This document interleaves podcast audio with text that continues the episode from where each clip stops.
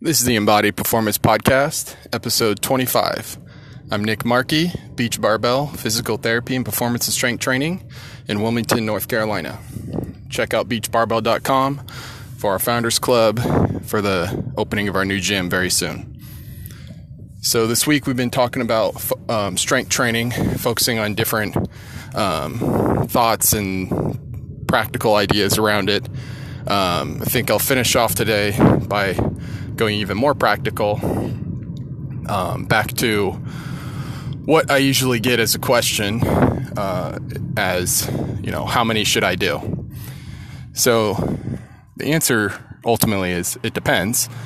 But if, say, it's from a physical therapy point of view, um, what I'll usually do is just start with a few if it's the first session. So maybe five. I purposely try to make it a little easier to get the ball rolling.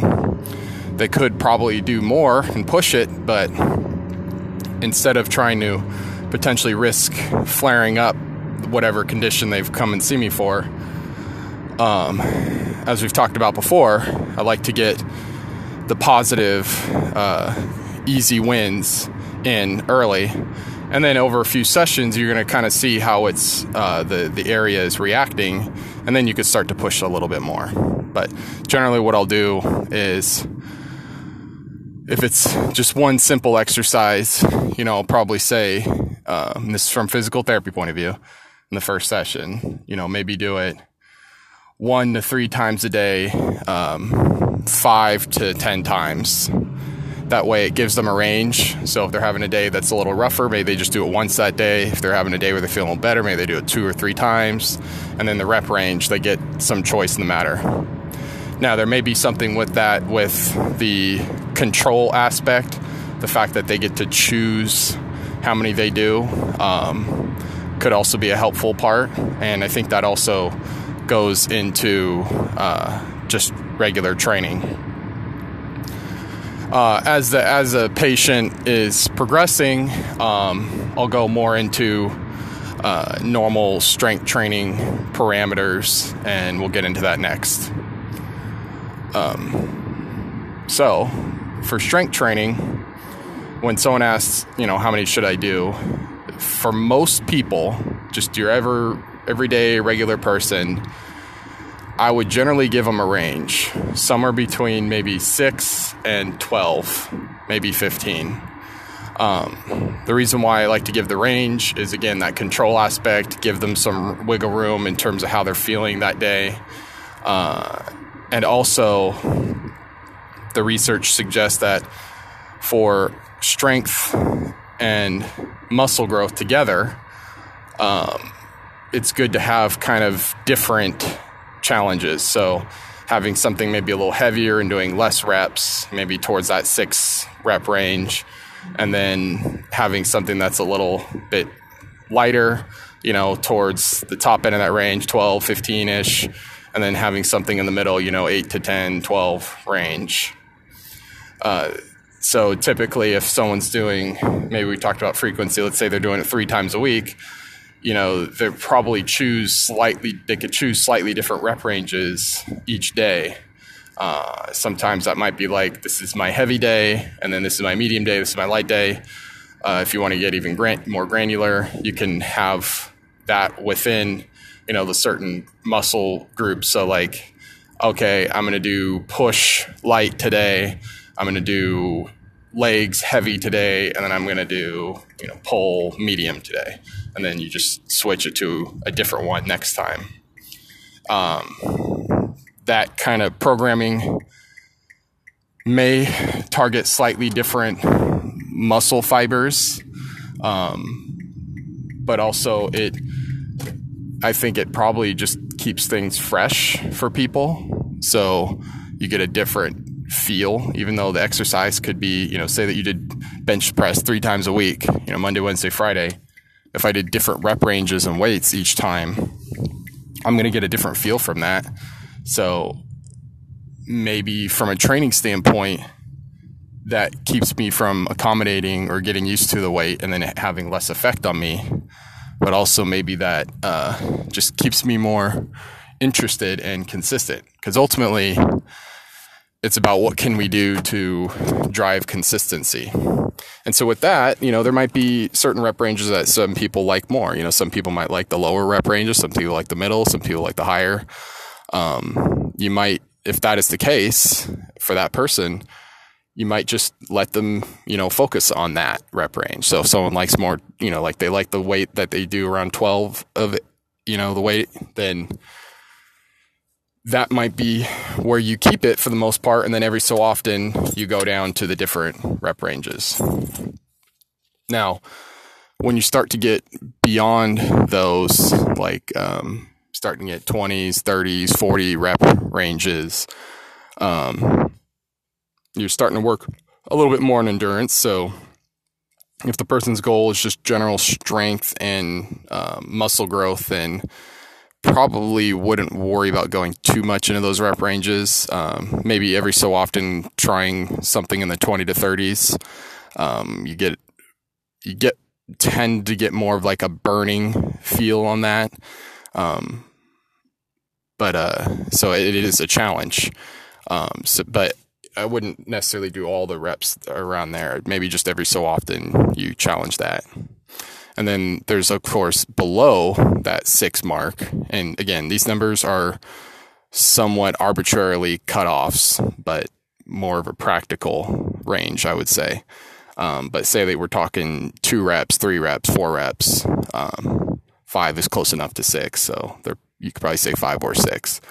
So let's just say like two, three, or fours. Um, so you're starting to look at heavier weight. Again, for more just towards the muscle growth hypertrophy.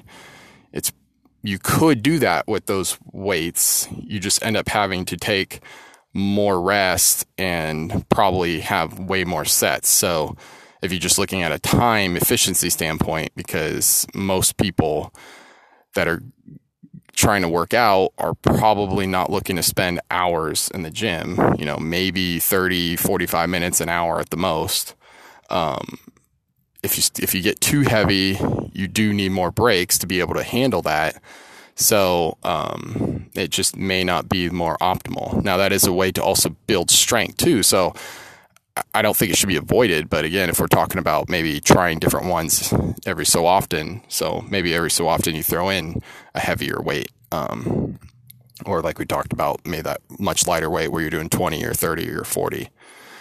Um, so just the practical for the person who's just trying to get some muscle growth and um, some strength, keeping it in that maybe five, six to 12 or 15 rep range.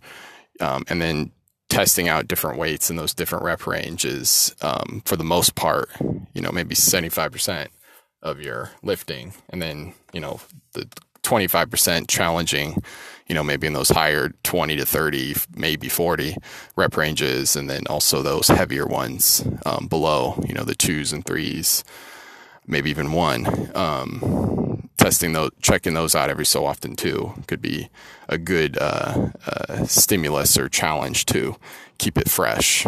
But ultimately, you who's choosing to lift for very, very good reasons, it's a great thing to do. Um, as we talked about late earlier this week, the benefits of it. You need to figure out what will keep you consistent. So maybe you hit weights for months on end and then you get kind of overweights and so you start working more bands, you know, or maybe you go into more body weight for a little while and then you go back to weights, you know. Whatever gets you up and gets you working out and doing the resistance training is what matters number one. So you know it, it, as long as it's safe and it keeps you consistent that's what matters. Um, I, I, think too many people focus too hard on optimizing everything when you know optimizing like the sets and the reps and the weights and all that stuff. And for the person who's already consistent that's probably fine. But if you're just having a hard time just showing up, you know, that's that's what you need to optimize. And so like we talked about before, behavior change, linking it to, you know, positive things. Like if you really love coffee, then, you know, you link going to the gym with drinking your coffee. So like every time I have my coffee, I go to the gym and, or maybe you have the coffee is your reward for going to the gym. So you link it to um, a positive thing or, you know, that identity change where you say, you know, what would a healthy person do? Would he stay at home and do nothing or would he go to the gym and work out? You know, a healthy person would go work out. You know, just looking at ways to um, make yourself as consistent as possible and thinking about the long term. Now that doesn't mean you don't challenge yourself in there. I, you know, it's important that you challenge yourself. And we talked about progressive overloader this week that you, you slowly, you know, over time add a little bit more challenge, whatever that may be. But you got to do it. So if if if if doing it, you know, you have to go in and make it easy for a few months, you're better off doing that. You know, um, if you don't feel like I don't really want to challenge myself too much, you're better off going and doing something than doing nothing. And then once you start to develop that consistency, then hey, throw in those challenges. Um, so yeah, so how many should I do practically for the just trying to be efficient and get your workout done? Um, I would say that 5 to 12, 15 rep range and trying different weights and reps with that.